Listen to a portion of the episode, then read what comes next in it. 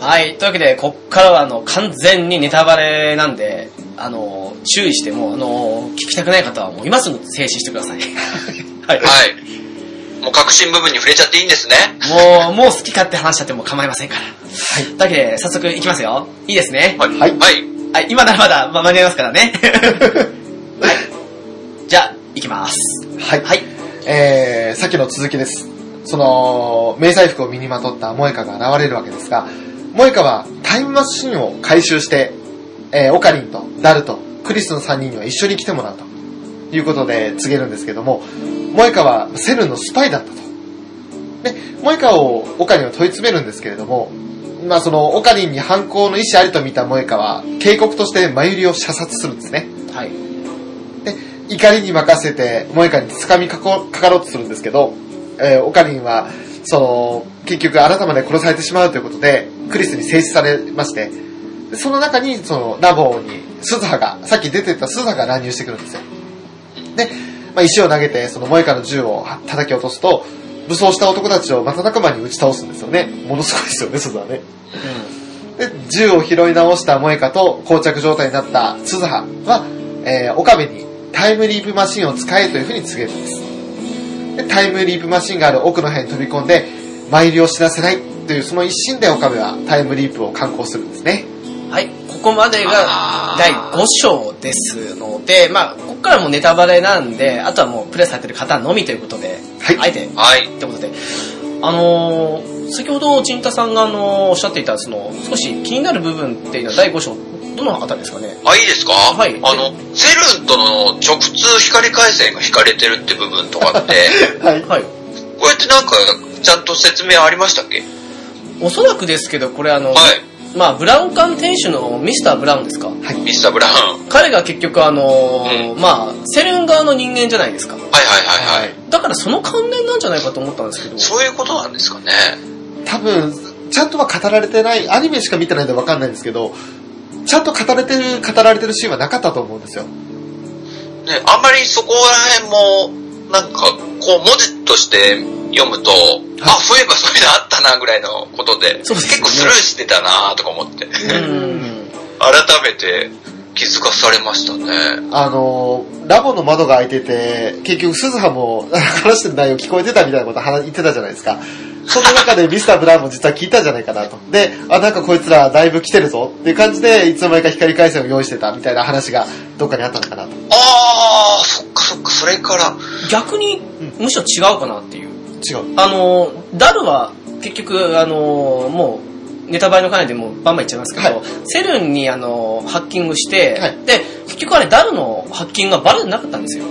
ああ、ばはい。バレた原因が結局、あの、マキセ・クリスが刺されたっていう、それが、あの、要は、あの、セはいはいはルいンはいの、そうですね、あの、コンピューターの中に残っていたので、はい。結局最後にそれを、あの、まあ、IBN5100 を使っては、いデータを消すって作業をするわけですから、はい。結局多分そのあのそのマキセ・クリスが刺されたっていうのをセルンが知った状態だからこそミスター・ブラウンは知ったと思うんですよああ、なるほど。声が聞こえたっていうより多分、あうあ、ん、だからもうすでに知っていたと思うんですよねそうスーパーハッカーはすごかったですもんね、本当にね。驚きのやっねぱり、下手は超えてなかったん ですね。いやーそれダルは。そう、ダルさんはもう、さんですよ。もうダルくんじゃないですよね。ダルさんですよね。本当になんか、すごいことをやってのけたんだなって感じですけど。あいーやですね。三四回にはね、もう、未来ではね、作っちゃいますから ね。そうでこそすね。もうバデル・タイターイコールダルですからねねいやーびっくりですよねあのー個人的にこの話で一番好きだなっていうかその流れ的に思ったのがはい。先ほどあの秋葉原が一変したって話したじゃないですかはいはいはいはい。あのシーンとか、あとその IBN5100 がなくなった経緯とかっていうのも結局あの、まあそれはフェイリス関連だったわけですけど、うんあの辺の流れで確かに全部変わるよなとか、その一個一個の伏線回収によって確かにその変わる原因がその納得いくことばっかっていうのがすごいと思ったんですよね。うーん。うん。全部ちゃんと理由があってね実際。そうですね。はい。秋葉原が変わってったっていう、本当のなんか歴史的な背景みたいのも、ははい。っきりした理由ってわかんないじゃないですか、僕たちには秋葉原の。そうですね、はい。それがなんかフェイリス一人の、そのね、影響がそんなにあったんだみたいので、ちょっとな、別にそれで説明されても納得しちゃうかなとか思ったんですけどね。 そうなんですよね。あのーそうですね。陣田さんがすごくあの、このシャインズゲートで、その流れ的なというか、その好きだったなっていう、その、あ、これはすげえなってみたいな感じに思ったのを、まあ、もしかしたら結構いろいろあると思うんですけど、特に印象的に残ってるのは何でしょうね。そうですね。ああ、やっぱり、よくできてるなというか、もう、オカリンが、はい。もう、走り回る、一人で、はい。マユシーが何度も死ぬ場面を見せられて、という、はあそこはほんとちょっと、泣きそうになっちゃうぐらいに、そのオカリンの、なんつうんか、気持ちに入り込んじゃってい。、うんうんうんほんと助けてあげたいな、この人、みたいな、ありましたね。すごい同情しちゃいましたね。何をしても死にましたもんね。ね駅に行っても殺され、で、そのラボから、であの、出なかったらもちろん殺されてしまうので、とにかく離れそうですて、よ離れてって言っても、やっぱりどこかで、あの、何かしらの理由で、射殺じゃなくても死んでしまいますし、うん本当に死ぬという未来は避けられなかったんですよね。あれは実際に同じ立場だったら諦めてしまいたくなるぐらいどれもこれも無理でしたからねね。えあのー、そうですね。好きなキャラとかっていらっしゃいましたかキャラの話ですね。はい。僕、あの、結構みんな好きなんですけど、わかります。はやっい。ぱりね、オカリンはすごい好きで、はい。はい。あのーなんていうんですかね、結構僕、何でもいろいろ物語楽しむときに、はい。なんか、ちょっと自分と重なる部分を探しちゃうんですよね、いろんなキャラ。あーなるほど、はい。で、その中で、オカリンのその妄想癖とか、中二病部分とか、はい。で、こう漫画のセリフとか言っちゃうとことか、はい。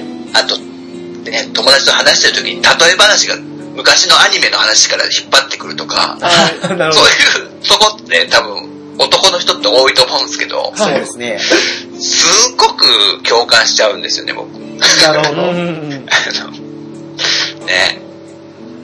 なんでしょうね。こう普通に自転車乗ってる時に、こう、3時の方向から車接近だなとかね、ちょっと考えちゃう。 いいですそういうのとね。か、ね、後ろからお、なんか追跡ありとかね、うんそういう妄想をしてしまうのとかが、ので、オカリンは僕は大好きです、本当なるほど。で、で、最終的にその、マユシを助けるためにっていう、うん。じゃあそういうのもあるじゃないですか。そうですね。すごく必死に走り回りますもんね、本当に。うん。そう。で、なんでマユシにそんなに、なんつうか、助けたいんだろうっていう過去も語られるじゃないですか。はい。そうなんですよね。それがまたね、いいで、ですそよね。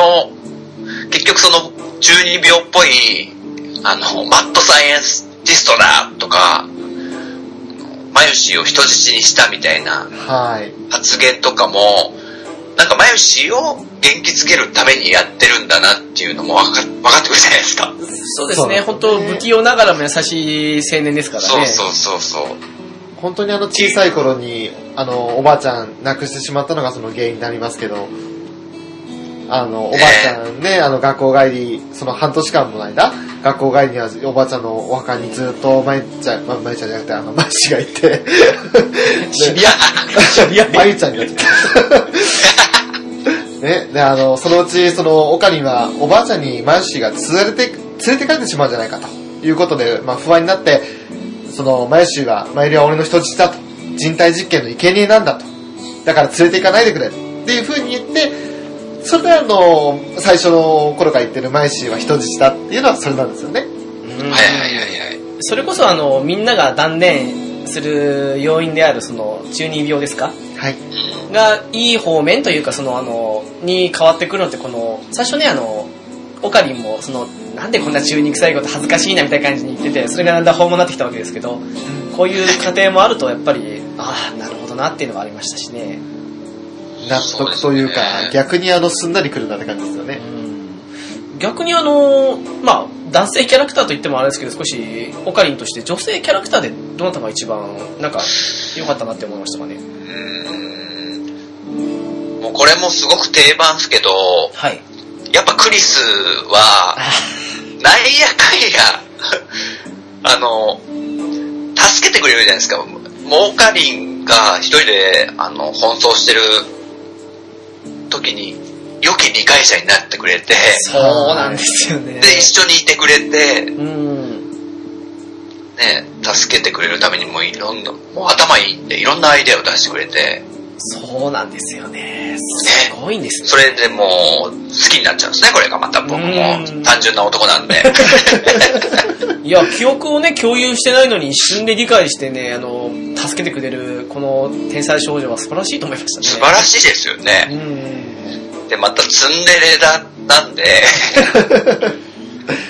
いや、わかります。あの、泣いてなんかないんだからなとかってすごい好きでしたもん。あの、 狙ってのをね、 バレないようにするシーンといやか。あれ。ね、あの、オカリンとダル二人、えみたいな感じで。なんかあの、頭が良すぎるというか、回転が良すぎるからこそいじられるシーンもたくさんありましたもんね。うんそこの打たれ弱さがたまらなくいいんですよ。まあでも最初の頃から、あの、まあ、セカラに会いまくってるのもかわいそうだなとは思うんです けど。ね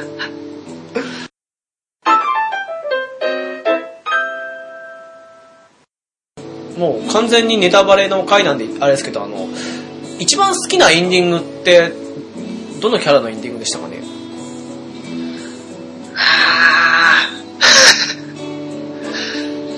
僕ね、あんまりそのゲームのエンディングそこまでちゃんと覚えてないんですけど、そああ、そうなんですね。どっちかというとアニメ側の 方ですか。うですね。うーん。ただ、ルカ子のやつが結構、あ好きかなと。ルカ子もだから、こう、男だっていうことで、そう見ちゃいけないんだって思うんですけど、はい。は。はいい。可愛いじゃないですか。なんはわかい。りまやかんすや、一番なんかキャラとしては一番可愛いんじゃないのかなって、わざとそうやって作ってあると思うんですけど、女のま子あ礼儀らしくというか。すごく礼儀正しくて、清楚な正統派美少女だが男ですよね。で、なんか慕ってる岡部倫太郎をめちゃくちゃ慕ってて、そうなんですよね。ね、けなげになんか言うことを聞いてくれて、けなげですね、本当に。男の子 なのに。いやね、でも男なんですよね。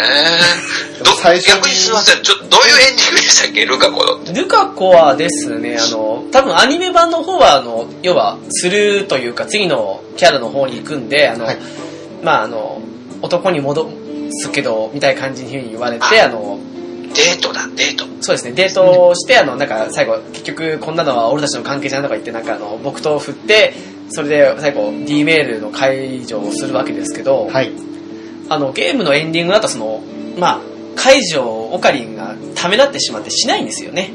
おーで、結局あの、前売りは助けられないけど、でも、なんか、女の子としてのルカ子を殺すのもなんだということもあって、そのままあの、一気に飛んでエンディングになって、なんかあの、なんか、オカリンの子供を産んでるんですよ ね。ああそんなんでしたっけそうなんですよ。あだからね、あゲームってそういう感じだったんでしたってね。そうなんですよねちょっと忘れてました、僕。あのーまあゲームの話だとしてあれですけど翔さん、 はい 好きなキャラまああのそうですね、まあ、2人挙げてもいいですけどーまあ、あの、聞きたいですね。正直、アニメ版しか見ていないので、やっぱりあの、最終的に一番収束していくのはクリスじゃないですか。 はいはい。あの、やっぱ一番いいのはクリスかなと思うんですよ。うんわかりますよ正直あの、マユシも可愛らしいなと思うんですけどい、い子ですよすっごくいい子なんですけど、あの、まあ、個人的に、その、なんだろう、キャラクターとして立ってるなというかう、んすごいなんかあの、印象深かったのと、あと、ずっとその、まあ、これネタバレ会なんで言っちゃいますけど、はいずっとね、あの、勘のいい女子として、どんなにその過去に戻っても悟ってもらえる女子としていたのに、一番最後に大どんでん返しでそんな展開来るのかっていうシーンじゃないですか、アニメ版で。あああどんなんでしたっけ言っちゃってください。どうぞ言ってくださいあの、結局そのみんなの D メール改変の事実を直していくと、一番最初に D メールで改変したのはクリスの死を避けるってことだったんですそこにたどり着く時に鳥肌立ちますよね。よ。そうですよ、本当に。 きますね、本当おに。このままクリストの、あの、まあ、はクリストのというかみんなとハッピーエンドになるのかなと思ったら、あ、そっか、クリス死んでるんだ。 あれうまいですよね。誰もが忘れてるかもしれないですよ。覚えてる人の方が少ないんじゃないかっていうぐらい。う。うんんそういえば、クリスは死んでて、それが生き返ったのがなんでところから一番始まってるんだなって。なんですよ。 思うのがちょっと今、でも話してるだけでもちょっと今鳥肌立つんですけ ど、じゃあさっきのね、プロローグ部分読みましたけど、はい。逆に私あれね、あの、プロローグじゃなくて、あれが最後の、エンディング抜かして、あれが最後の気がするぐらいなんですよ、むしろ。そうですね。あの、1周目して、あと2周目というか、もう一回、い全部見た後に最初に戻ると、ま、あーって思うことばかりなんですよねう、んこの作品。だからあの、正直、今実はこの収録始まる前にあの、ニコニコ生放送の方で、その、まあ、シュタインズゲートゼロが発売する記念だと思うんですけど、ちょうどシュタインズゲート一挙放送っていうのが始まったんですよ。それであの、はいはい第5話分ぐらいまで見たんですけどうん、うんうん。あの、一回アニメを全編通して見てから見る1話っていうのが、恐ろしくすごくて、すごいですす。ごいですよね、本も当う、。ゾワゾワっとしたんですよ、あね。ちこちに伏線が、まね、本当に巻かれていると。あの、一回目見た時は気づかなかったけど、うわ、これここに、ああ、うわーみたいなことがすっご いあるので、うわーって思いそれながこら、そね、さっきのあの話しかけられたっていうのもそうだし、はい。あとはその、あの、メタルウーパーでさえそうだし、はい。もうあの、何もかもがですよ。いやー、もう本当に。あと、叫び声って、一番最初の叫び声っていうのもあれ、オカリンの声なんですかね。そうなんですよね。ね。うわーって、ね、何もかもがうまく、すごいですよね。え結局あれはあの、オカリン、まあ、自分を傷つけるじゃないですか。えはい。その時の叫び声なんですよね、きっと。ああ、そうですね。あの、血のりが足りなくて、ええ自分の血でっていう、無茶しますよ。ね、見た事実を、まあ、改変するっていうか、クリスが死なないけど死んでるように見せるためのうん。やり方ですよね。それも人気作るのもすごいですすよごいですよねね。素晴らそしう、いそこら辺は、あの、ゲームのエンディングというか、はい。はい。あの、スタッフロールあるじゃないですか。ありますね。あの巻き戻しがすごいですよね。そう、翔さん知らないと思うんですけど、そうなんですよ。それってゲーム版だけらしいんですよね。あのですね、はいあの、マキセ・クリスのトゥルーエンドってあるんですよ。はい。に行くと、あのーその通りに進んでやったはずなのに、はいあれなんかこれ普通にクリスの普通のノーマルエンドじゃねえかみたいな感じで終わるんですよ。うんうんしたらいきなりあの、スタッフロールが巻き戻るんですよ。ほで、あの、新ルートに突入というか、要は最後のアニメで出てきましたけど、う。はい。あの、別の未来から来た鈴葉はい。が来るって、あの、で要はあのう、ん。第3次世界大戦が起きるから、はいそれを阻止して、岡部おじさんだから全然言うわけですけど、うあんそこに行くわけなんですよ。はい。最初、ええと思うんですよ。たちゃんとあの通りにやったのにみたいな感じで、巻き戻るんですよ。おー。あれすごいですよ、本当あの、なんつうんですか、演出が。そうなんであす。そこじゃないですかね、一番の鳥肌部分というか。そうですよね。おかしいと。終わそう、終わったと見せかけて、はい。そのスタッフロールがね、戻っていくあの様、ルルルルルルルーンつって、で、トゥルルルルルルルルルルついて、おか、岡部おじさんみたいな。ええおーおー鈴葉だけど、つって。うんうんえ、なんでお前がこのベータ世界線にいるんだみたいなことになってね。うん。。それ、アニメでもやりゃよかったのにって僕思ったんです よ、そのスタッフロールそうですよね。アニメのスタッフロール巻き戻せばよかったのって思ったんですね、 本当に。あれ、なんでやんなかったんですかね。ええなんか時間的にバレバレだったんですかね、あれ。 なんか10、なんか10分と かしゃってないのに、みたいな。あ、そうなっちゃいますかね。それでもいいと思うんだけどなでもあれですよね、最終回の一個手前の回のそのエンディング部分で巻き戻して次回に続けてもよかったですよね。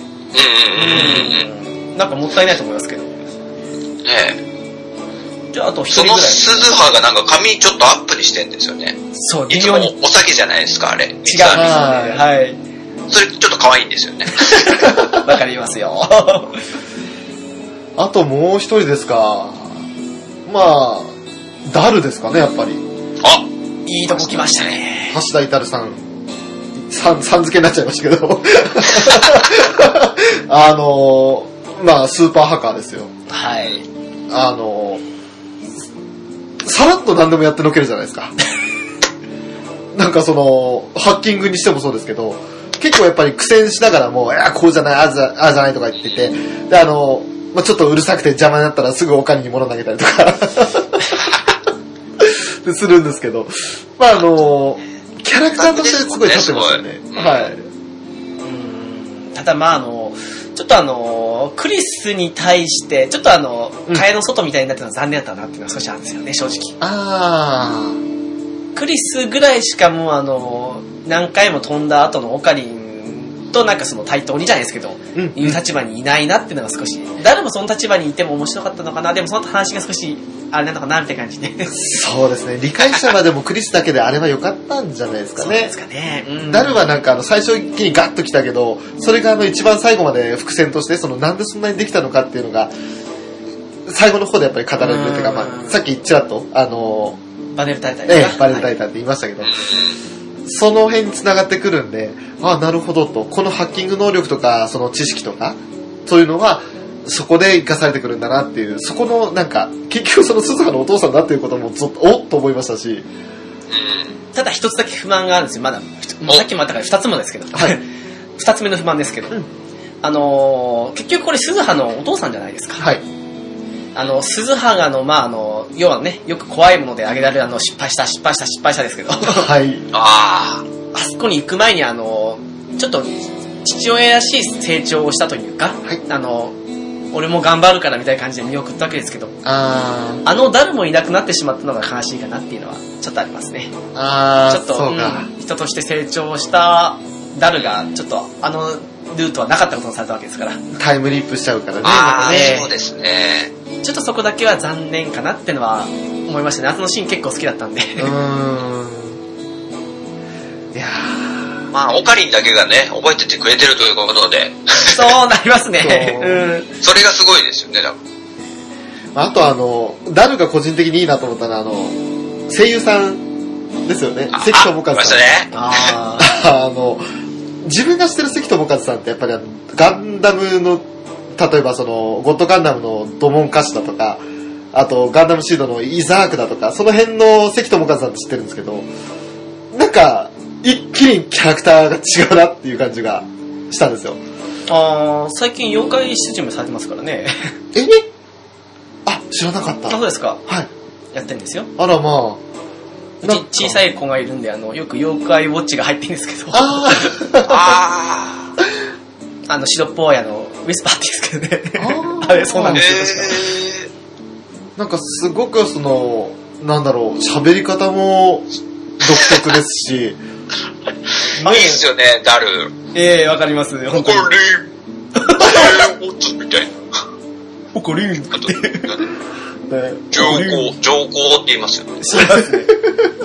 最初意味わかんなくて、上、なんとかだろ、上皇。みたいな。常識的に考えてでしたっけそうなんですよ。こ あ、翔れちさょんっ、と使おうかなって思いましたからね、僕。翔さん、モノマネどうぞ。モノマネどうぞじゃないですよ。 何その急な振り。いや でも、僕ちょっと思い出しました。はい今日あの、僕、ギターケースに、はい。はい。キーホルダーつけてるんですけど、はい。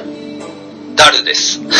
ええそうなんですかちょっと、友達がまあくれただけなんですけど、めちゃくちゃ好きで買ったとかじゃないんですけど、僕 いいですね。マないジですかでも、40のおっさんのギターケースに、シュタインズゲートのダルですよ。いいじゃないですか、リカさん。これですよ。これですよ、12秒つうの。いいじゃないですか。もう、ね本当に。ジントソンマジパネっすって感 じちょっと違 うね。ちょっと違うねあーてってれーダルすごいごまかしてどうにかい。やー、無理だ。これは、これは修正、ああの、あれ、D 名の頃やめ、やめておけと。 あ、うまいうまいうまい。あの、ね、ちょっとあの、誰の真似はやめとけと。そうそう、D メールの D って何の D なんですかね何でしたっけ説明ありましたっけと確か最初に、最初にっていうか、な名付けるときに言ってたんですけどね。長ったらしい名前か。あ、クリスが名付けたんでしたっけそうですね、あの、なんか最初あの、なんかすごい中二的なあの、何でしたっけ、オカリンがつけるんですけど、 それはやめようと。なんでしたっけね、確か、あデロリアンですね。おーお、マジっすかババックトゥザフューチャーです かバら。時間を遡って過去に届くメールということで、デロリアンの D ですね。おー、素晴らしい。えー、ちびっこの時に憧れましたね、上にあかん 扉。かっけえ、この車っつ って。タイムマシーン、そういえばバックトゥーザフューチャーに出てきたタイムマシーンの名前があって、あの車型のデロリアンですそようでね。すね、デドリアンですね。いいなぁ。懐かしいなぁ。なるほ ど。ね、まあでも本当にそんなダル、今一瞬ね、あの D メロディーでダルの D かって私思っちゃったのが、ダルメール。 あっと思ったけど違う違う違う。私普通にダイレクトメールがとって ダメだな、普通のメールだとあ思の、って。ポストに届きますよ、それ。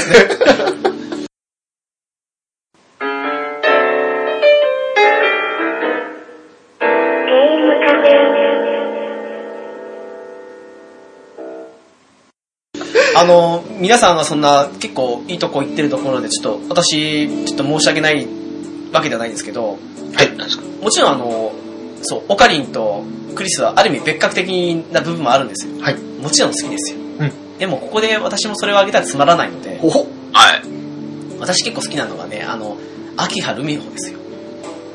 ほ。あの、フェイリスニャン、 そう、フェイリスニャンニャンではなく本名来た。はい。こなんかこのニャンニャンの方ではなくて、はい秋葉ルミホの方が結構、急に塩らしくなるんですよ。あー。最後おかりに色仕掛けしてくる感じのあれですね。そう、あれなんですよ。なんかあの、ニャンもつかなくなる し。あの辺が、なんか結構あの、父親をね、結局、まあまあ、もう一回殺すってわけじゃないですけど、そういう風になってしまうシーンだったわけで、うんちょっと、なんかその辺もね、切ないなっていうのはありましたし、そうですね。もともとその、お父さんを蘇らせてほしいっていうお願いが、まあ、D メールで送られ、え、お送られた、お、お、蘇らせてほしいというか、結局あのあれまあ、ひ事故が起きるので、それに乗ると。うん。乗らないように、そのあの、要は、あれですよ、身代金を要求したと。うん、っていうわけで、その身代金自体はね、その IBN5100 を売って作ったお金だけど、い結局出したのがその、フェイリスニャンニャンなんで、はいまあ結局誰もその犯人は現れなかったみたいな感じの話ですけうど、んそこもうまく繋がってますからね。そうですね。とあとはやっぱりあの、鈴葉ですかね。なるほど。あ最初あの、あの、私は戦士なんだとかっていう風に言ってて、この子、なんか、オカリン同様に中二病なのかなと思ったんですよ。痛い子かなと。 ええでも、実際にね、この子のいた世界を見たら確かに戦士なんですよね、この子。言ってることは真っ当というか、 やっぱり、なんか、この子は、アニメ影の主人公って感じがしちゃうんで、あーあー、確かに。まあそうですね。なんか、鈴は中中心とした物語も作れそうですもんね。そうですよね、あの、裏で何してたじゃないですけどね、あと未来の話でもいいですけど、ー。そうです現にね。私一番好きなエンディングって、鈴葉のエンディングなんですよね。おーほう。なんか最後あの、結局この子自分一人で行ってしまうとあの、記憶が戻らなくて、で、戻ったのは本当あの、もうだいぶもう何十年も過ぎてからだって、うん。結局自分は何もできなかったって言って、結局最後自殺してしまう話ですけど、はい。そこをね、オカリンと二人で戻ったら、もしかしたら変えれるかもしれないっていう、あそういう、最後二人でね、その過去に戻るってところで終わるエンディングなわけですけど、うん。なるほど。うん。あれが一番好きな上に、あの、最初ね、あの、D メールをその、っていうかその、メールで送る、送らないとかそういう、なんかその、そこであの、ゲームだと、ほっとくとそのルートに行っちゃうんですよ。はい。そこであの、電話をかけるかけないとかその選択肢が自分で選択できるんですけど、おーその存在に知らなくて、延々鈴春とか抜け出せなかったんですよ、私最初。で、延々一番見たエンディング結局それになってしまいますし、ああ、なるほど。のもあって、すごく記憶に残ってるのもあるんですけどね。あーゲームだと自分であの操作しないと、うん。その、次のとこ行けないんですよ。うん。うん。あの、自動的にあの、悪い方向じゃないですけど、自動選択がされちゃうんですよ。普通に何もしなかったら。あーそうなんですね、えなるほどすっかりゲーム忘れてました ね、僕。あったなーぐらい。いやいやそうっすよね。アニメを2回見てるんで、そっちの方が印象の方がなんか、記憶に残っちゃってますね。そうですよねでも、うまい形でまとめたアニメだと思いましたね。こんだけ複雑な話なのに。そうなんですよね。あの、ゲームだと実は、オカリン目線じゃないですか。そうですね、はだいから。、オカリン自身があんま出てこないんですよね、実はうん、うんゲーム画面に。なんと、はい。でもなんかアニメの方が生き生き描かれてる気がして、そうです確かにね。キャラクターをオカリンってキャラと。あと、ダルの、あの、声が、ゲームの最初って、なんか、まだやりきれてないんですよ。ああ、はい。まだ声優さんが慣れてない感じがしちゃうんですよ。はなるほい。ど。で今アニメを見てからいきゲームやると最初すごい違和感あると思いますよ。皆さんおっしゃっってますね。なんか、後半との差があって、ちょっと違う。そうそうそう。だんだん乗ってくるんですよね。そうですよね。 なんか違うんです。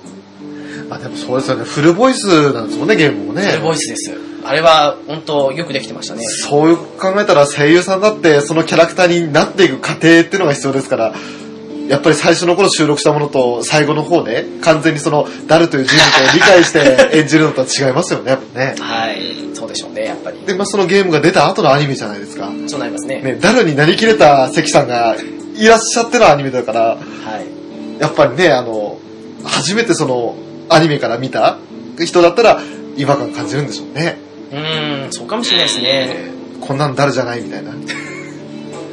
なんかそういう風に言われてたんで、その方、そのあたりは見た上でゲームまた挫折しながら戻ったんですけど、うんうんただ、そういう風にだんだん段階踏んでいって、してあの、アニメにそのまま入ったんで、個人的には何の違和感もなかったんですけど、今、多分今やると違和感でしょうね、きっと。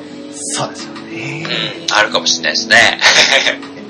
HD 版やって多分違和感覚えると思うんですけどね。逆に個人的には今アニメ版もう一回見直すのもありかなっていう感じがしてきましあー、た。あえてそのアニメ版のイメージを、まあ、崩してしまわないように。まあ、ただそのいろんなエンディングを見たいという欲求もあるんですけどね。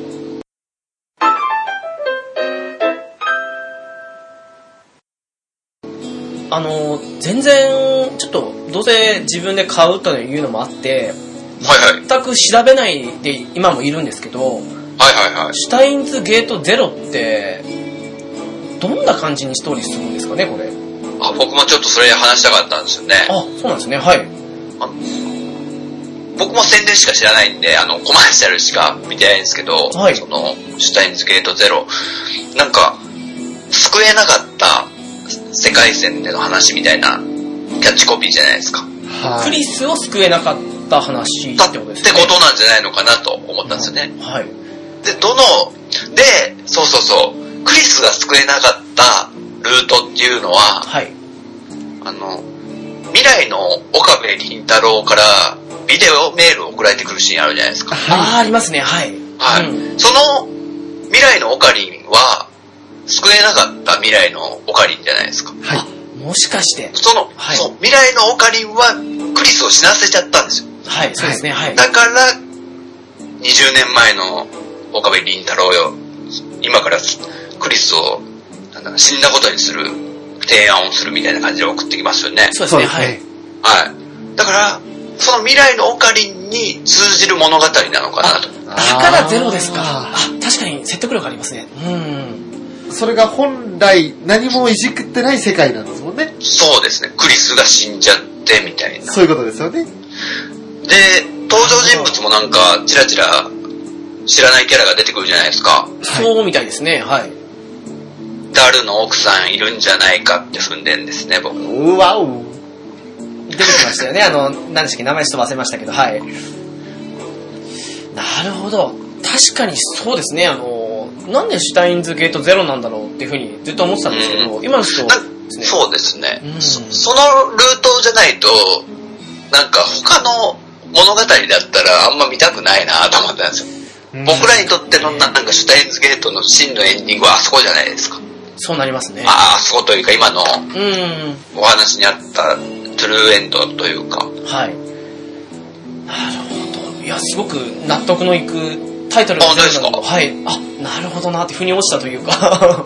全然違ったりししちゃったり。いやいやいやいや、でも一つの説として非常に面白い話でした、本当に。確かにそうですね。今、ち実ょはっとすみ公ま式せホーんムペーあジを。の、僕タイムリープで未来から来てるんで、おーおーっとスタインズゲートゼロの話全部知ってるんです。おとか言っちゃったらかっこいいですね、 これ。そうですね。ー。ジンタイターですね。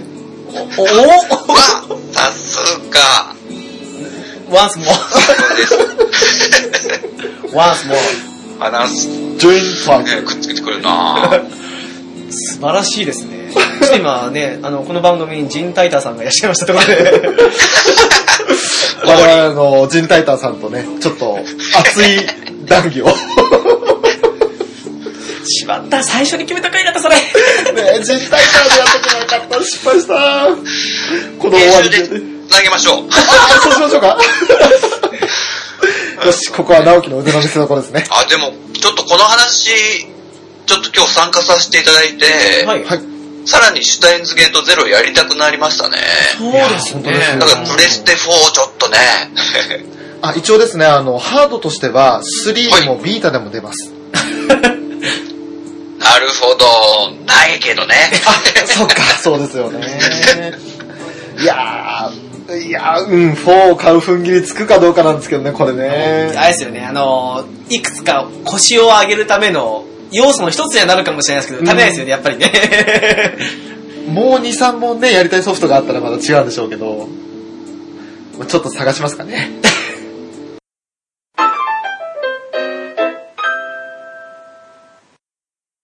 まあ、ですね。あ、じゃあそういう回作ればいいじゃないですか。あの、翔さんに、プレステ4を買うように仕向ける回。いやー、でもあの、翔さんがなんかやりそうなゲームってないんじゃないかって感じで思っちゃうんですよね。一番興味あるのが、いつ出るかわかんない FF7 ですからね。あ ああれが出たら、うんー。。完全にプレステ4って言ってるんでしたっけ ー。らしいですね、今のところ。そうですねなんかあの、アドベント・チルドレンよりも美麗な映像で FF7 がリメイクされるんだから、ちょっと興味あいるなーやっー無て感理じしない方がいいんですけどね、スクエア一回しくじってますから。 その頃にはプレイステーション4もまた、もう一段階安くなったりもするんじゃないかなっても期待しつつ、かいつか買いたいなとは思ってるんですけど、ちょっとその前に今、このシュタインズゲートゼロで、動いてますね、心がね。個人的にはあの、ウィッチャー3だけでも十分買う要素になると思うんですけどね。おあれは良かったあ、です。入ってますよ、僕のプレステ4を手に入れたら買うリストに。おやっー。ぱりあれは良かったですね。あの、洋芸の割には、あの、すごく日本人がとっつきやすい洋芸ってなかなかないんですよ。あ、そうなんですね。そうなんです。あの、なんか、散々あの、あちこちで評判のいい、あの、オブリビオン、スカイリムにしても、結構あの、国のなんか感覚の違いっていうのに苦しめたりすうるんですけど、ん。そうですね、あれとか、あと、ドラゴンエイジとかあの辺は日本人の好みに合うタイプですね。おーなるほど。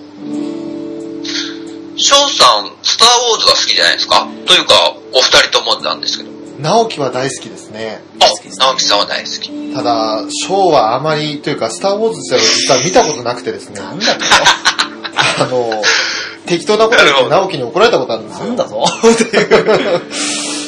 ォーズ見てないんですよ。翔さん、はい。僕も怒ります よ。いや、確かにスタ、 嘘です。スター・ウォーズって、ええ、一個だけ見ると、うんそこまですごい神的な映画かっていうとそうでもないんですよ。うん確かに。でも、あれって全部見た上でなんですよ。そうなんですよね。4、5、6、1、2、3ですか順番的には。そうですね。全部見た上で、スター・ウォーズサーガって見た上で、それで神になるんですよ。なるほど。あれですよ、あの、それこそね、あの、もう、あ、やっぱやめときますまたあの、直樹のプレゼン会をぜひ作ってね、その時にあの、プレゼンしていただければなと。 いや、楽しみにしておます。面白そう。それこそこれ配信の日に私、スター・ウォーズ見に行きます。あ、おー、あ行ってきます。なるほど。12月26日行っ。てきます。いいですホースとね。共にあらんこともう本当見たいですよ。なるほど。じゃあ、この配信をして、その後その足でって感じですか。 もう夜に行ってきます。あー、なるほど。おー、すごい。もう、楽しみ です。ということで直樹。さん、あの、バトルフロントは、目つけてないんですかいやーあのー気になったんですけど、はい。ただあのーやっぱり FPS、TPS とかその辺のものってどうしてもあの、やっぱ苦手というか、そのあんまり、うん、あの、オンラインであの、人と協力するのはいいんですけど、はいはいはいは対戦するっていう、なんかあの、なんていうんですかね、あの、すごくあの、まあ、血生臭い感じの雰囲気になることも多いんで、それが好きじゃなくて、やっぱりあの、仲良くワイワイやる方が好きなんで、 い。なるほど、なるほど。昔嫌な目に遭ってるんですよ。あ、あ、そうなんなんですね。あの、ちょっとあの、ガンシューティング系のゲームで少しあの、ちょっと、まあ、2回ぐらい出会い頭に撃ってしまったのもあって、なんかその人にすっごいなんか暴言吐かれて追っかけ回されたのがあって、 それもあって少しあの、いや、やっぱりあの、ゲームやんだったら仲良くワイワイのがいいなって思ってまして。ああ、なるほど、そういう、うん、怖いですね、オンライン。 だからあの、スプラトゥーンなんかはすごくあの、平和そうな感じがして、本当興味もあったんですけど、やっぱりタイミング逃したってのが大きいですよね。ううんん。そうですね。まあ平和ですけど、なんかやっぱり嫌なやつとか今で すよ。スプラトゥーンでもやっ。ぱりそうですか。 やはい。っぱり、まあ文字では表現というかチャットとかはないんで、はい。でもなんかこう、煽ってくるやつとか、あー、リプレイはそうですよね。 あーすごいイラッとするんですけどね。でも、でもそう、あいつを絶対黙らせるみたいな感じでちょっと燃えちゃうんですけどね、僕なはる。もうそんなもんですからね、個人的には全然、今やったらせいぜいあれですかね、あの、機動戦士ガンダムのエクストリームバーサスフルブーストぐらいですかね、対戦系でやってるって言ったらもう、あとはスト2とか、あスト4ですか、とかあの辺ぐらいになってしまっても、 なるほど。僕、逆に、あの、ちらっと一問一答で言いましたけど、格ゲーが苦手で、ああ、はい。というのは、1対1で殴り合いじゃないですか。そうですね、はい。それって結構、あの、なんつうんですか、ヘイトを買うという か、ムカつかれるじゃないですか。はい。1対1ですからね。 1対1なんで。だから、だからそれがちょっと苦手なんですよね。なんか、うん何回も勝っちゃって、なんかムカつかれるのも嫌だし、とうかん、逆にこっちが負けるとすっげえ腹立ってくるし、どっちに転んでもなんね。か、ちょっと苦手なんです。直、直にさらにこう1対1で殴り合うじゃないですそうですね。本当読み合いですからね。 か。それぞれですね、そういう。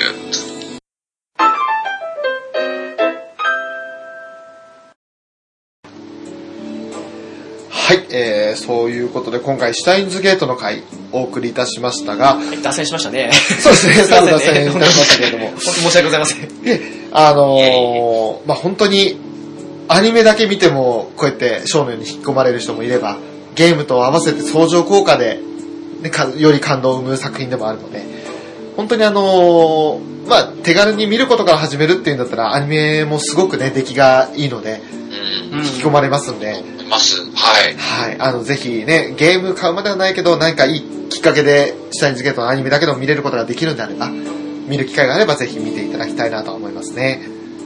えーまあそんなこんなで、えー今回は、シュタインズゲートの会をお送りしましたが、またあのー前回に引き続き、陣田さん本当にありがとうございました。本当ありがとうございまいえいえす。とんでもないです。もう、あの、僕の多分、好きなゲームリストみたいのを見ていただいて、はい。で、シュタインズゲートを拾っていただいたんだと思うんですけど、はい。はい。 共通な話題があってよかったです。そうですね、下着と428がすごく目に飛び込みましたね。そうなんですよ。あの、もともと僕、サウンドノベルが好きって言ったじゃないですか。 はい。で、他にもなんかやっぱいろいろやってみたいなと思って、純ソフトの作品はまあほとんどやったんですけど、うん。で、で、シュタインズゲートが話題になってた時に、はい。あの、428とすごい比較されてたんですよ。はあ、そうなんですかなんかい。そういういわゆるサウンドノベル的なアドベンチャーゲームとして、428にも勝るとも劣らないぐらいに、シュタインズゲートはほんとすごいみたいな書かれ方してて、あー、なるほど。それで僕、すごい気になってて、そこから入ってったみたいなところはあるんですけど、はい。あの、ちょっと、あの、難しいかもしれないですけど、ぶっちゃけシュタインズゲートと428はどっちの方が好きで したかわぁ。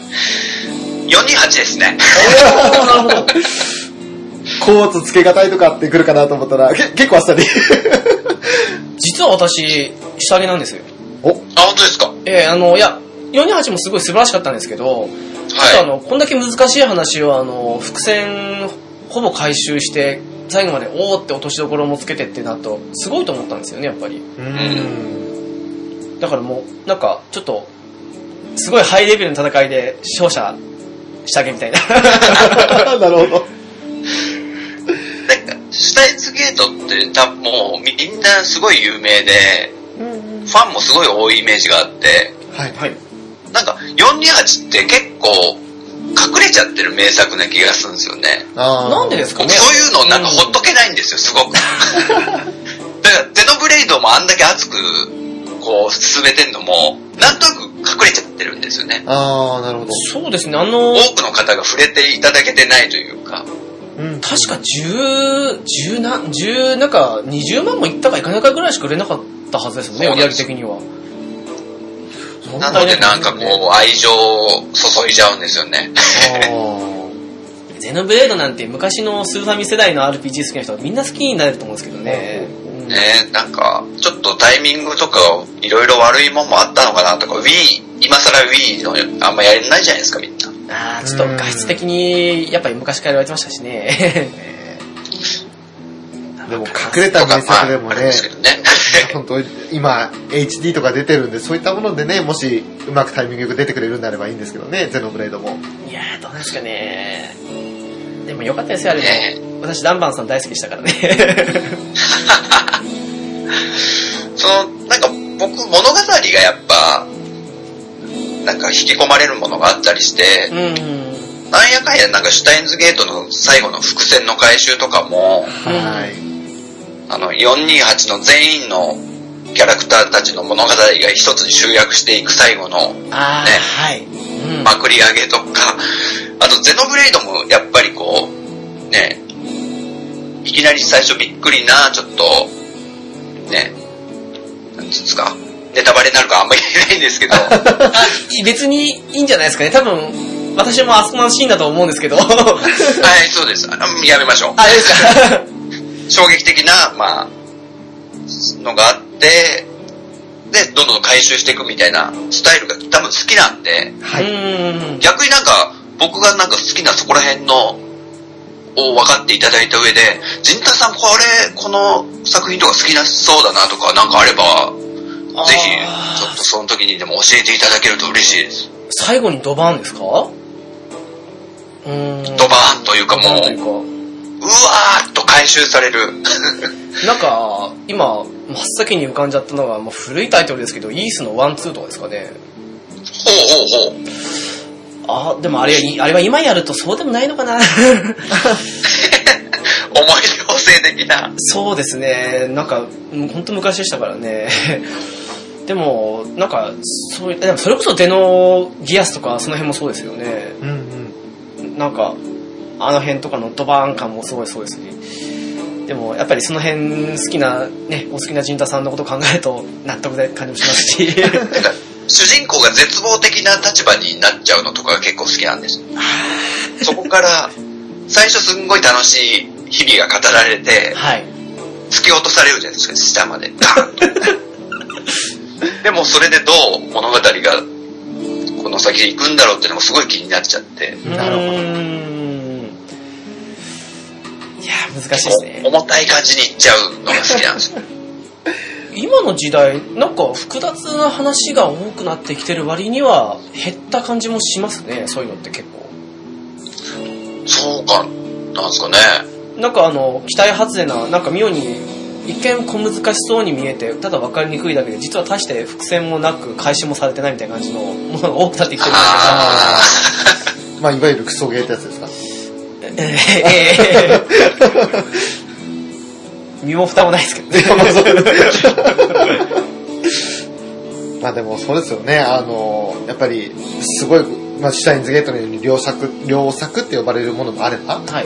あの、なんだこれっていうのもやっぱりあると思うんで、ねえ、そうでしょうね。それはどうしてもね、あの、仕方がない、これだけあの、なんだろう、評価される時代になってしまってますから、 う昔みたいにその、小さいコミュニティの中で、これ良かったよ、あれ良かったよっていうだけじゃないじゃないですか。ん、そうなりますね。ね、だからもう仕方ないことなのかなとは思うんですけど、でもそんな中でもやっぱりこうやって、あの、すごい作品とかもあるので、今回紹介したシュタインズゲート含めて、何かこの自分に合いそうなものっていうのをぜひ見つけていただいて、ね、リスナーの皆さんも遊んでいただきたいなと思います、ね。むしろ、あの、こういうのいいですよって送っていただいても、ありがたいです本よ当ね。嬉しいですよね。ね、本当大喜びですよ。そうですね。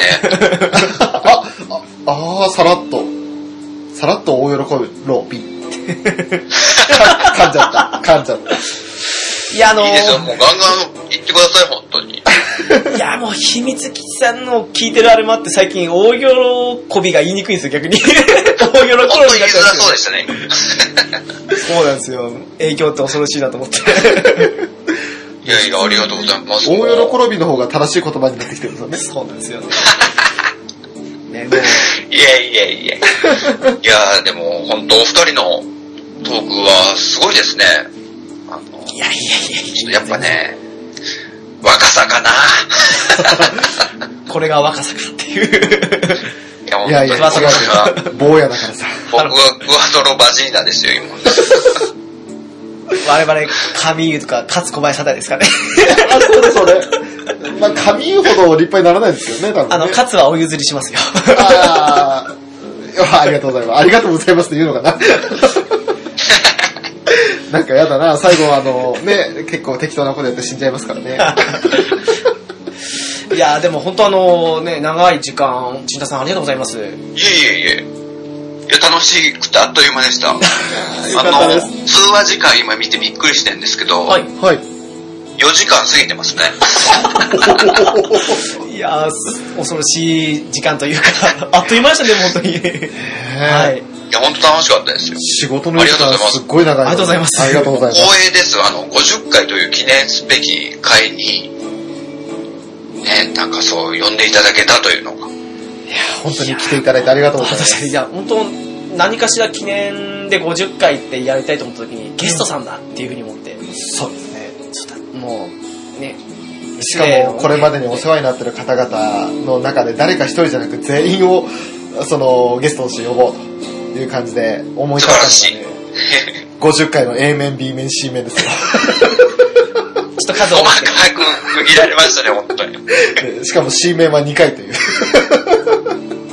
はい、 こんな感じ。水面どころか全てが2、3回っていう恐ろしいことになってますからね。 そうですね。 多分聞く人も大変かもしれないですけど、でも、どれもこれも面白い回なんで、そうですね。 ぜひともって感じですよ。はい。まあそんなことで、えー今回、えーシュタインズゲート話させていただきましたが、エンディングですね、えー最後にお知らせをさせていただきたいと思います。はい。えーゲームカフェですが、ゲームやアニメを中心に、ノンジャンルに気楽にゆるーく話すポッドキャストです。はい。えー今回ほぼ初めてに近いアニメ会ですね。 まあ、ゲームですけどね。えあ、そうか。ゲームとアニメ、両方うんね、メディアミックスでありましたからね。そして、えーホームページですが、http コロンスラッシュスラッシュ、ゲームカフェ .caesar.net です。 メールアドレスですが、ゲームカフェアットマーク、アウトロック .jp です。ツイッター ID ですが、ゲームカフェ05になります。お便り、リクエストなどお待ちしております。そして、今回、えーご参加いただきました、陣太さん、えー秘密基地全員集合というポッドキャストを、えーされています。えーぜひですね、その、ゲーム系ポッドキャストとして、あの、我々の先輩として、長く大先輩です。はい。やられいていただやきたいや、えー、3ヶ月ぐらいです よ。いえいえ、全然もっとじゃないですか。ほんのねぜひともそちらも、あのね、まあ聞いていない方も、このゲームカフェ知ってる方で、秘密基地さん知らない方ってのはほとんど少ないとは思うんですけど、 皆無だと思いますけどねい。やいやいやいや。ところどころであの、名前も出させていただいていて、大変あの、よくしていただいてるゲームカフェ。そうだ、名前すごい出さ、出していただいて、本当感謝してます、もう。いやー本当にこちらこそありがとうござい本当ます。にもうあの、散々な被りでご迷惑もおかけしたので、もういせやいめや、て、もう、も本っ当とに。お願いし ます。はい。これからもどうぞ美よろ味ししくいおか願らいいもっとたしおま願いす。します。そんな陣太さんと今回は、シュタインズゲートの会お送りいたしましはた。い。はい。皆さん、良いお年をですね。そうですね。は。はいい。あ、そんな時ですね。年内最後の配信です。はい、あの、年末年始、ゆっくりとゲームされる方もいらっしゃると思うので、ぜひ、シュタインズゲート候補にいてもいいんじゃないでしょうか。はい。お、素晴らしい。はい。それでは今回、えーゲームカフェのショート、直樹と、えー秘密基地全員集合から、ジンタでした。ははい。ありありがとうございました。がとうございます。はい。い、ありがとうございます。皆さん、良い年を。それではしょ良いお年を。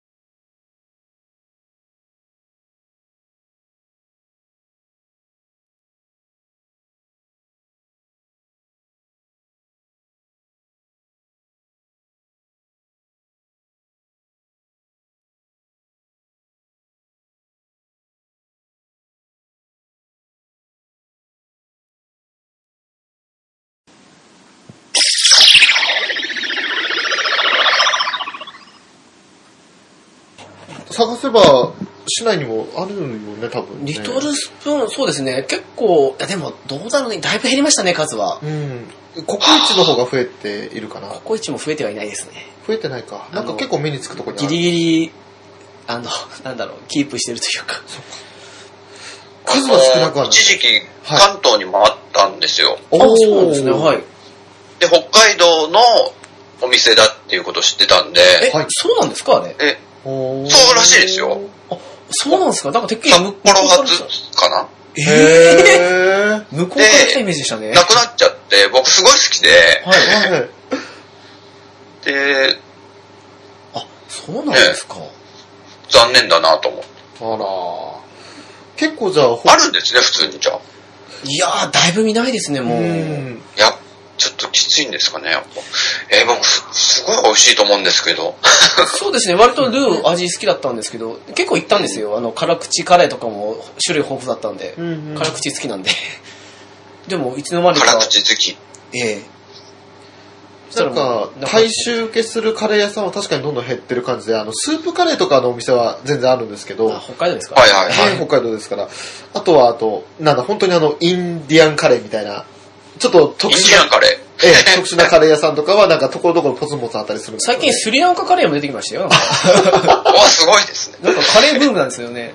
あの、ちょっと特殊なカレーとかは、なんか、ところどころありますよね。目につく位置に。そっか、てっきりあの、そうですね、あの、北海道外から来た企業と思ってたんですよ、こっちとしては。道民としては。 だから少しびっくりしました、その、こっち初なのみたいな感じ で。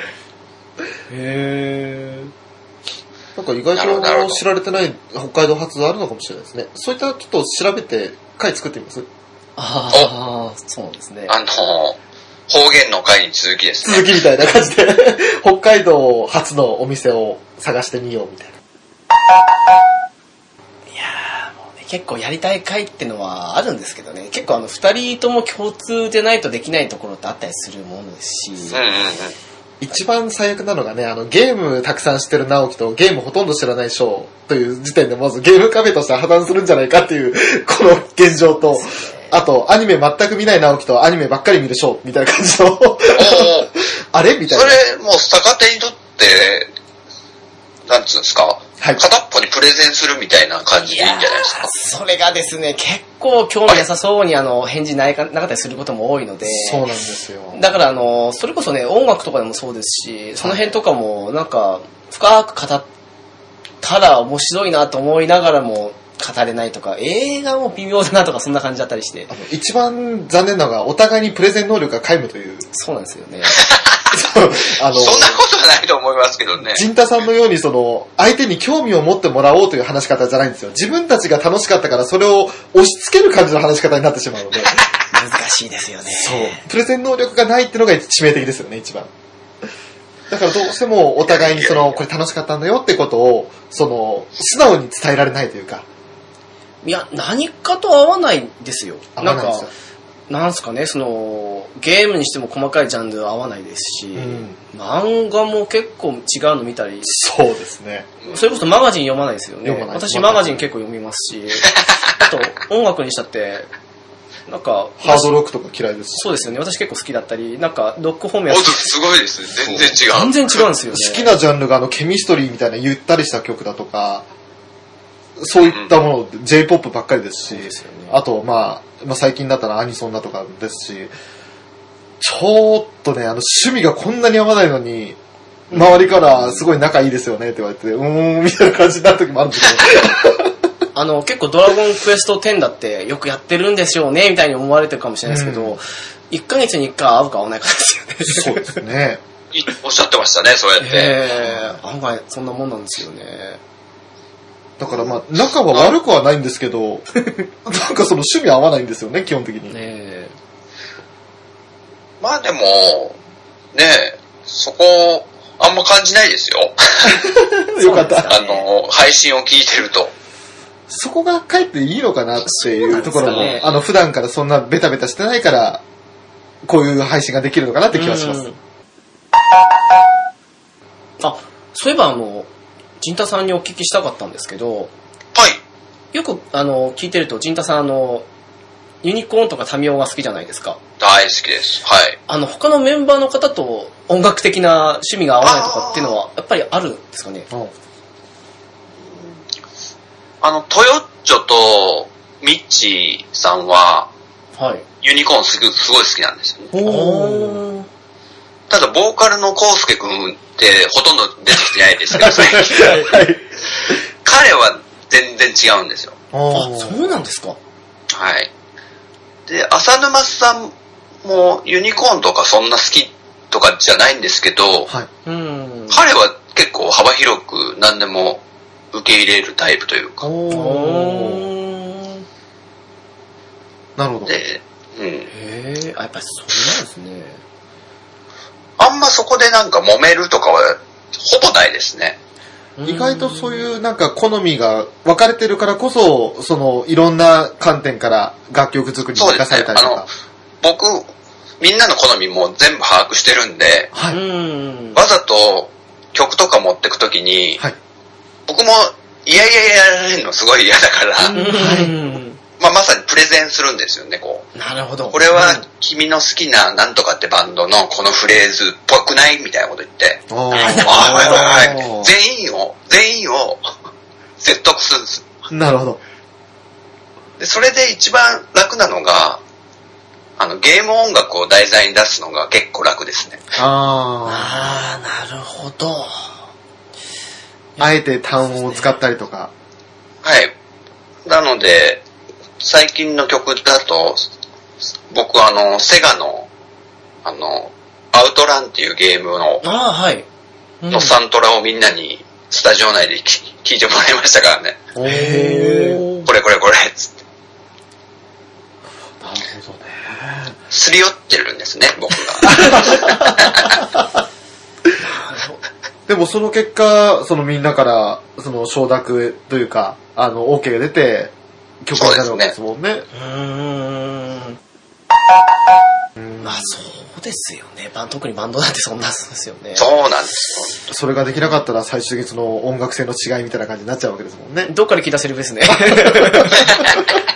いや、いや、違うんですよ、あれは。よ。あ、なんか話してらっしゃいましたね、そういえば。ち夏祭りのなんか違うんですよ、あれはバ。ンドの店主さんがなんか、うちのベースとドラムが仲悪くったわけじゃないんですよ。そう、ただ、ああのの、ね、サボった理由が彼女と遊んだとあかですよ面白かったですね、あの話も。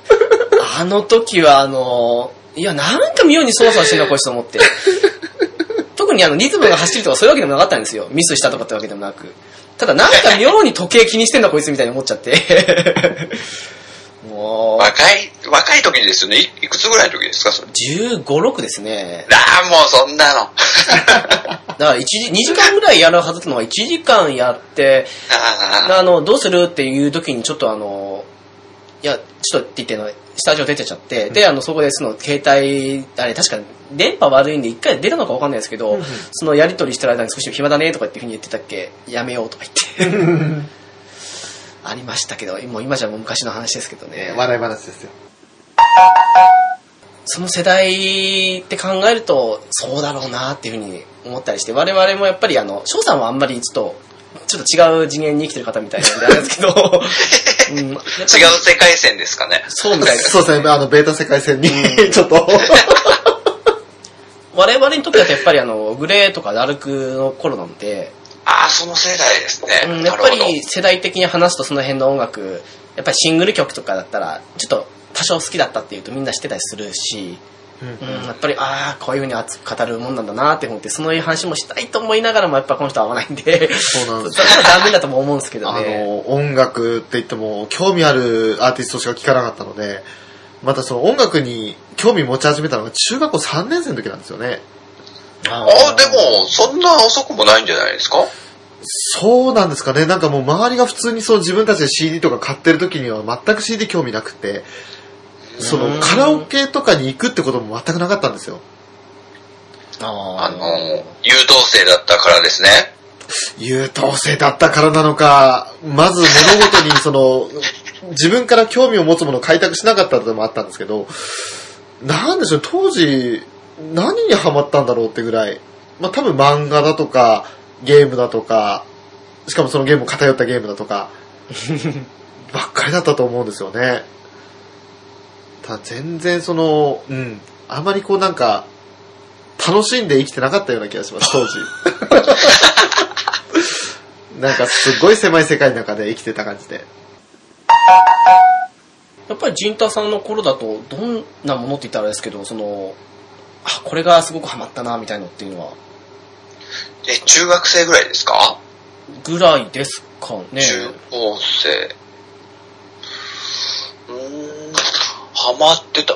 まあ、ゲームもすごいやってましたけどね。あー、なるほ僕が中学3年生ぐらいの時にスーファミなんですよ。ど。あー、なるほど、はい。で、えー、そこら辺からもうファイナルファンタジーとかね、すごいやってましたしう、ーん。で、プレステが19歳ぐらいなんですよ。うん、うん、うん。あー、なるほど、はい。なので、ゲームは割と、トントントンとずっとやってきてるんですけどね。ピチカートさんっておいくつぐらいですか僕もなんかその SNK 会聞いてて、ピチカートさんがなんかをやった時に、いくつだったみたいな話してた時に、あれちょっと下なのかなってあー感じたんですよね。勘違いかもしれないですけど。あ、じゃあ30後半。なんかもう本人に聞いた方が早いじゃないですかね。 ピシカツさんおいくつですか ってそんな失礼な真似はできじゃあ本当ですね。 ちょっとなんか話す機会があればいいですけど、いきなり聞くのはね。 そんなこんなですいません、えー、0時半ですね。わかっおこいい夜。更かしさんになっちゃいま したね。いえ、すいません、い本や当にあもの、う、ありがとうございます。僕ありがとうのございます。本もすごいいろいろ話させていただいたんで、多分時間も長くなったということで。ないえと思います。もうえ本当にありがたいです。もう、でもこんな長くなってしまったのは本当に申し訳ないです。いえいえいえ、本当にありがとうございました。また、お願いします。ぜひとも。はい、なんか、あの、特別これが、みたいな回があれば、ぜひとも。ちょっと題材探したいでえす それね。こそあの、428でいいんじゃないですあ、それこそサウンドノベル的なのですかか。ええ。翔さん何も、ああれですよいや、ね。私、あの、ああまた参加できないんですけど、ただ、ね、盛り上がるじゃないですあ、わか。かった。翔さんを中心に考えてみよう。おお お翔さんが、今回もだってシュタインズゲートの話をするってことで、翔さんも無理やりこう、もちろんです。見ましたよ。 まあ、そうですね、本当は最初無理やりでしたね。た だ、あの、引き込まれました。うちに今、何あるだろう。かまいたちは全部あるんですよ。あの、新かまいたちも含めて。ほう。おあ、かまいたちの夜2、僕2が一番好きなんですけど、あー結構あの、いろいろ言われてますけど、あ、でもあれ、なんか、あれですよね、あの、今までの青と比べ、青っていうかあの、人物が青で描かれてるのと違って、なんか少しあの、リアルタッチになったのもあって、逆に良かったなと思ったんですよ、あれ。そうですよね。あと、妙にあのはい、怖い感じがして。 僕あの、多分、いろんなゲームとか映画とか何でもアニメとかでも、はい。まあ、怖いシーンってちょっと鳥肌立ちますよね。はい。はい。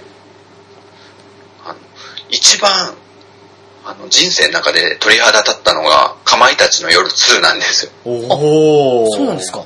へ本当に、ゾクってきたというか、僕、あの、想像力がすごい働いちゃったのか、ちなみに、どのシーンというか、なんか覚えているか知らないですけあどの、。横に、メインシナリオじゃないやつですね、サブで、あーあのー、サイキック編とかそんな感じのやつですか。そうそうそう、はいそっちの方ですね。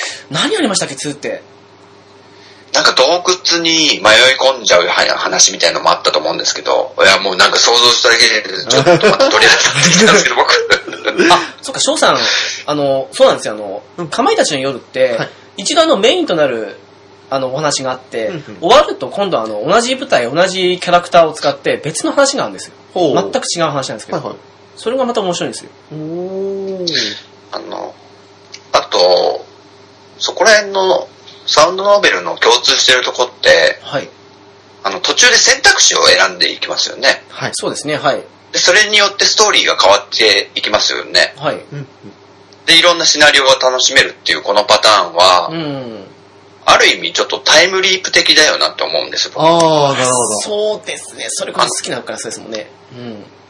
自分のプ、自分がプレイヤーとして記憶を保ったまま、その過去のあるシーンに戻って、じゃあこっちの選択肢はどうだったんだっていう、やっていく。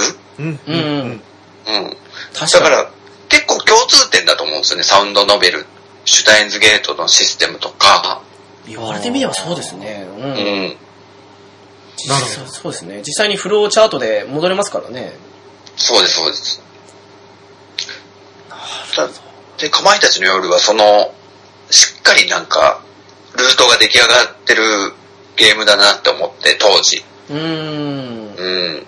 それはプレステ3でもできるんですかカムイたち。かまいたちは特別編がアーカイブスで800円だったかな、確あ、アか。ーカイブスか。あとは、つうんどどうだろう。2はアーカイブス来てたかな来てなかった気もするな。家にはあるんで、あの、うん。 2もトリプルもあるんで、あの、プレステ2さえあれば、翔さんできると思うんですけど、 2はないんですよ。 1に関しては、 あの、すいません、1に関しては、あの、アーカイブスの特別版と、あとあの、スーパーファミコンの構えてするしかないです。ああ、うわーこれ今、プレイステーション4買うよりも難儀ですよね、2買うのはね。あら。あと、あのーまあ、新かまいたちですかね。新かまいたち、めちゃくちゃ笑ったんですよ、私。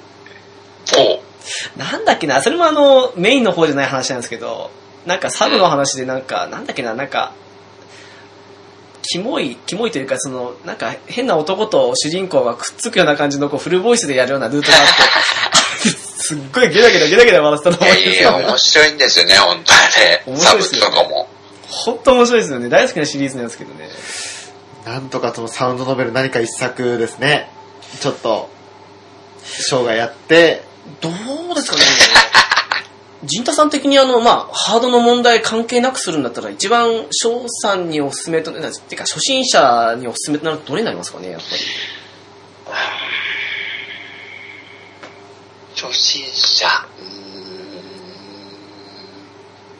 んどれですかね。翔さんがどういう話好きですかミステリーって好きですか基本好きですね。で、今回の下着は完全に引き込まれましたんで、ミステ、まあこれがミステリーと言えるかどうかわかんないですけど、まあ、うん。例えば、密室にはい。閉じ込まれ、閉じ込められた8人がいて、みたいな。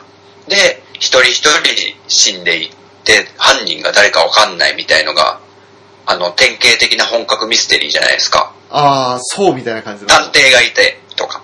おーそういう、そういうのって好きですかあまり正直見ないですね。あそうですか。じゃあ、かまいたちは消しましょ う。かまいたちはそうです、あの、何でしたっけ、あの、なんかそういう単語ありましたよね。クロー、な、なんだっけな、なんクかロ。ーズドサークルですね。そうですよね。 なんかあのほうほ、う要は密室、なんか、ぜ、なんだろう、あの、まあ、孤島みたいなもう、だと、まあ、そうです猛吹雪なペンションでもいいですけど、ああ。そういう限定された。まあ、ただその、あまり見ないということは逆にそういうのを見る機会がなかったというのもあるのうんで、もしかしたら、あの、新鮮に感じられるかもしれないですよね。ぶっちゃけた話、スーパーファミコンのかまいたちのより今やっても面白いですよ。おおうん。うん。今夜0時誰かが死ぬっ おて。ー いや、あの、うん。多分、イメージが今湧かないんですよ。あの、正直そういうのに触れてないので。ティントンタントン、ティントンタントンって、ドクトルのあの、音が流れてくるんですけど。それちょっとなんか今寒くなってきたんだけど、今の音楽聴いただけで。 でもそうか、怖い、怖いですよ、はっきり言って。あの、あんま怖いの得意じゃないですよね、翔さん。いや、どうなんでしょう ね。まあ、苦手、苦手でもないかなと思ってはいるんですけど、うんなんだろう、本当にそのなんか、ホラーなやつよりも、うん難しいです。自分の好みが分からなくなってきましたね。アシュタインズゲートみたいなタイプで言うと、はい。あの、例えば24ってドラマとかってわかりますあー、あの、ジャック・バウアーのやつですかはい。僕も全然し実は知らないんですけど、はいうんそういうドラマとか見たりもしないですかそうですね。あのー、アメリカのものっていうのは、最近そのウォーキングデッドは見てましたけど、なるほどなるほ24とかどプリズンブレイクは見てませんでしたね。おうんううん。ん。あの、428ってドラマが、はい。ドラマじゃないや、サウンドノベルが、はい。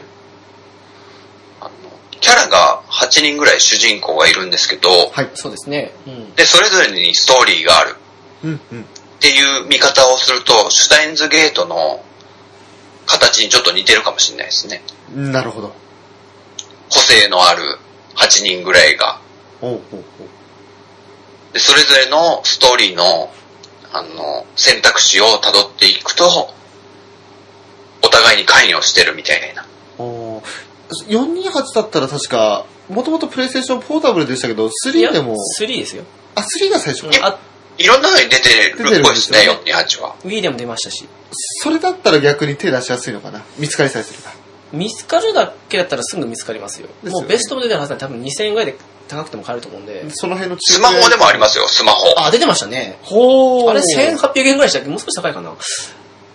あ、じゃあ、なんとか渋谷だったら、渋谷じゃねえや。いや、渋谷ですよ。渋谷だ渋谷で なんかまず428渋谷って言うんだって。428は、いけるかな。もしかしたら逆にそれが一番手に入れやす いかな。はい。手に入れやすく、ホラー的要素もなく、あそうですね、あの、陣太さんじゃないですけど、確かに一番なんかあの、日本的ななんかあの変な怖さみたいのでうん、怖かったのはやっぱり、かまいたちの夜2なイメージあるんで、うんうん。そうですね、3なんて完全なあれ、打足じゃないかって感じもあったんで、うーん、そうですね、やっぱり428になるのかな428のあの収束感、最後のうーん話がどんどん繋がっていく感じとかも、回収の仕方とかも半端ないです よ。ああ、じゃあそっちですかね。今、興味聞かれたのはそっちですね。あの、カナン、んんカナンでしたっけあの女の子。ああ、はい。あの子の、なんか途中での疑惑っていうか、あれ、こいこいつもしくは、みたいな感じの部分もまた面白い部分であったなと思ったんですよね。そうですうね。ん。428。一応、なんですかね、あの、あれ、最初はあの、まあ、主人公ごとに違いますけど、爆弾ん身代金なんか、なんかその、待ち合わせしてるのから始まりましたよね、確か。あ、そうです、そうです。そうですよね。だから、そうなんですよね。刑事役の主人公がいて、そうですね、はい。その主人公から物語を始めると、渋谷の八甲前から始まるんですけど、うん。で、女の子は八甲の前であのトランクを持って立ってるんですよ。そうですね、で、はい。そのうん女の子は身代金の受け渡しをする女の子として、犯人を待ってるんですよ、その八甲前で。なるほど。で、その主人公の刑事は張り込みしてるんですね、その女の子を。ほうほうほっていうのがその一人の主人公で、う。うんうんで、もう一人主人公、他の主人公がいるんですけど、それは渋谷の若者で、ブラブラ、ブラブラ歩いてるやつなんですよ。うんうん。で、その主人公で始めると、あ、なんか八甲の前に女の子がいる。ナンパしようかなっていう選択肢が出るんですね。おー。で、そのナンパしようかなっていう男が、はい。その身代金持ってる女の子に声かけるじゃないですか。はい。そしたらその刑事の主人公はい。の物語に入ってくんですよ、そのもう一人が。ああ、なるほど。で、その刑事はそのナンパした男を捕まえる犯か、人だと思って。それとも。放置するかみたいな選択肢によって、はい。話がどんどん分岐していくみたいなスタイルなんですけど、ああ。でもそれが、その何気ない日常の人との、人、人と人との交差点みたいな言い方を街っていうゲームでしてましたけど、はい。うんうん。それがどんどんどんどん重なってって、もう、物語の、あの、なんていうんですかね、ま回し方とかがすごい上手なんで、なるほど。わよかったらちょっとやってみてほしいですね。かりました。あ今、のそうですね、あの、タマっていう着ぐるみいたじゃないですか。たま、はい。いましたね、いましたね。あれが絡んでくるとは思わなかったん ですよ。ギャグだろうと思って、 最初。いそうそうそう。やーでもそうです、あの、進んでいくとあの、なんですかね、あの、キープアウトじゃないですか、なんかあの、ここれ以上進めないみたいな感じになっちゃうんで、絶対に全部のキャラをそれぞれ行く羽目になるんですけど、それがまたいい感じというか、 このゲーム。うん。どちらにしても、ちょっと、あの、チャンス見て、やるとすれば、これやって考えてみます。はい。あの、岡部倫太郎が好きになるように、ここの428に出てくる主人公たちのことも多分、やったらすごいみんな好きになると思いますよ。お、なるほど。わかりました。そんぐらい作り込まれてるんで、キャラも。っほていうね、もう、翔さんがなんかこう、後に弾けなくなるような言い方しちゃってる。どう すか、まあこのそんな、まあ本当に、お自分のお時間とか相談して、はい、うんもし、はい、無理せんしたいように。ー。ありがとうございます。了解しました。でも実際になんか抵抗とかはないですかなんか、うんうん。そそういうのになんか抵抗ある人もたまにいるんで。 まあ、あの、下着からこれだとちょっとおって今思いましたけどま、あそうでしょうね。まあでも、うん、ありじゃないかな。ひとまず、うん、あの、あまり毛嫌いせずに一回試してみるっていうのは手かもしれないなと思いました。はこれはつまらずいけるんじゃないですかね。最初のその、身の指導金的なその受け渡しのシーンから結構引っ込まれるとこだと思うんで。うん。あ、ちなみに、秘密基地全員やりましたね。おおー僕、僕が結構プレゼンしたんですよ。プレゼン通過。うん。なるほど。まあ、いつもの通 りです。そしたら結構、みんなやってくれて、全員がもう、よかったと。これはす良かったね、みたいになりましたからね。あー、了解しました。じゃあそのプレゼンにぜひ乗っからせていただきます。ですね。いや、いいと思いますよ。これはいいゲームでしたからね。あとはじゃあ、近くの店とか行って中古を探して、中古の値段と、あと、まあそのダウンロード版 iOS のどっちが安いかで決めます。個人的にこれにハマれたんだったら、同じチューンソフトってのもあるんで、あの、ハマイタチシリーズもぜひプレイしてほしいなとは思うんですけど、うんうん。やっぱりあれが個人的に原点になっちゃうんで。なるほど。うん。うん。了解です。じゃあ、すいません、また結局、あの、15分までになっちゃいましたけ恐ろど、しい。本当に申し訳ないです。あ今の、度こそ、え、今度こそ終わりにしましょう。 すいません、本当にあの、予定時刻1時間以上もあったしもい。え、楽しみにしてますんで、はい。またよろしくお願いします。はい、よろしくお願いします。本当にありがとうございました。ありがとういえいえ、もう。それでは、じゃあ、失礼いたしますというこござといで、ましたはい。おやすみなさい。おやすみなさい。おやすみなさい。失礼します。失礼します。